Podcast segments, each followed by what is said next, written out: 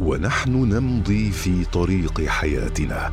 نمر على نقاط مهمة قد نغفل عن أهميتها أو تكون خارج نطاق رؤيتنا. نقط عمياء مع إبراهيم العجمي.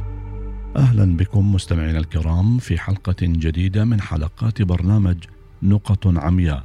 في نسخته الثانية والذي نتطرق في كل حلقة من حلقاته إلى أمر مهم قد نغفل عنه في مفاصل حياتنا.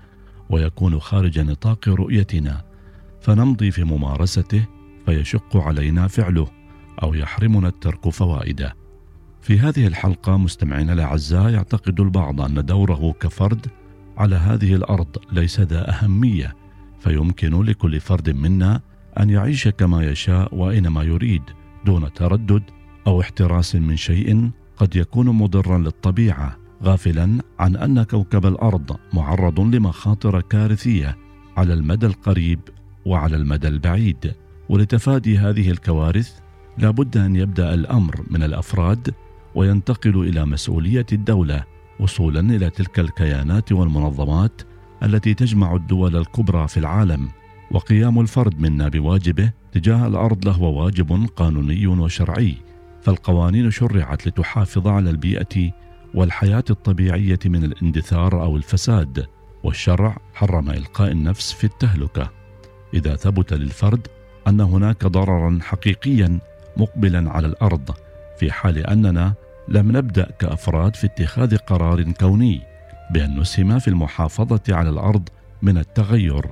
وكما قال القرآن ظهر الفساد في البر والبحر بما كسبت أيدي الناس أي أن كل فساد في هذا الكون المسؤول الأول عنه هو الإنسان والبشر وكي نقف على الأمور التي يجب علينا كأفراد فعلها لمصلحة هذا الكوكب يطرح البعض عدة طرق منها مثلا زرع الأشجار في البيت أو المزرعة الخاصة لإزالة جميع أنواع الغازات الضارة من الهواء والتقليل من ظاهرة الاحتباس الحراري وأيضا يمكن أن نحافظ على البيئة الأرضية بالتوقف عن استخدام الزجاجات والأكياس البلاستيكية التي تستخدم لمرة واحدة لأن البلاستيك لا يمكن أن يتحلل في الطبيعة ولا يمكن إعادة تدويره ما يتسبب وجوده بأضرار خطيرة على الكائنات الحية بتلويث المحيطات والتسلل إلى مصادر الغذاء. وكفرد مسؤول ينبغي علي أيضا الحفاظ على المياه بالترشيد في استهلاكها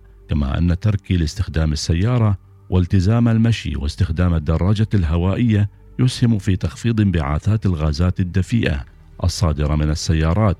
وقد يساهم الكثير منا في التشجيع على إعادة الاستخدام والتدوير لكثير من المنتجات التالفة والمستخدمة كتلك المصنوعة من الورق والزجاج والألومنيوم وذلك بالتبرع باشيائك للاخرين أو بيعها للمصانع وتجنب رميها في القمامة. كما أن من الأمور التي تسهم في الحفاظ على الأرض على المستوى القريب والبعيد هو شراء الطعام من المزارعين مباشرة وتناول مزيد من الحبوب الكاملة والخضروات والفواكه والمكسرات وتقليل تناول اللحوم الحمراء والأطعمة المصنعة وكذلك زراعة الفواكه والخضروات الخاصة بك حيث أن صناعة الغذاء تتسبب في حوالي 25% من انبعاثات الدفيئة. وأيضا يمكننا توفير الطاقة بإيقاف تشغيل الأجهزة فور الانتهاء من العمل وإطفاء الأنوار واستخدام المصابيح الموفرة للطاقة لتقليل كمية الطاقة التي نستخدمها. كما يمكننا أن نشارك أهل الأرض في الحفاظ على الكوكب سليما ومستداما باستعمال البدائل الإلكترونية. كالفواتير والجرائد والصحف لتوفير الورق والمال والدفع عبر الإنترنت. وفوق كل ذلك والأهم هو تجنب إرسال المواد الكيميائية إلى الطبيعة كبطاريات الهواتف التي تبث سمومها في التربة وتلوث الأرض واستخدام بطاريات قابلة للشحن واختيار المواد الكيميائية غير السامة في المنزل والمكتب. ويدعم كل ذلك حرصك على توفير الموارد كالتقليل من استخدام الورق وشراء الأدوات المستعملة ما يوفر عليك المال ويساعد في تقليل مواد التعبئة والتغليف. في هذه الحلقة مستمعينا الأعزاء وجهنا الضوء على نقطة من النقاط التي يغفل عنها البعض أو تكون خارج مجال رؤيتهم وهي أنهم يعتقدون أنه لا يمكنهم الإسهام في الحفاظ على كوكب الأرض كأفراد. غافلين عن أن هناك طرقا كثيرة كي يحافظ كل فرد منا على سلامة الأرض واستدامتها على أمل أن نلتقي مع نقطة أخرى من نقط عمياء. إلى اللقاء. نقط عمياء مع إبراهيم العجمي.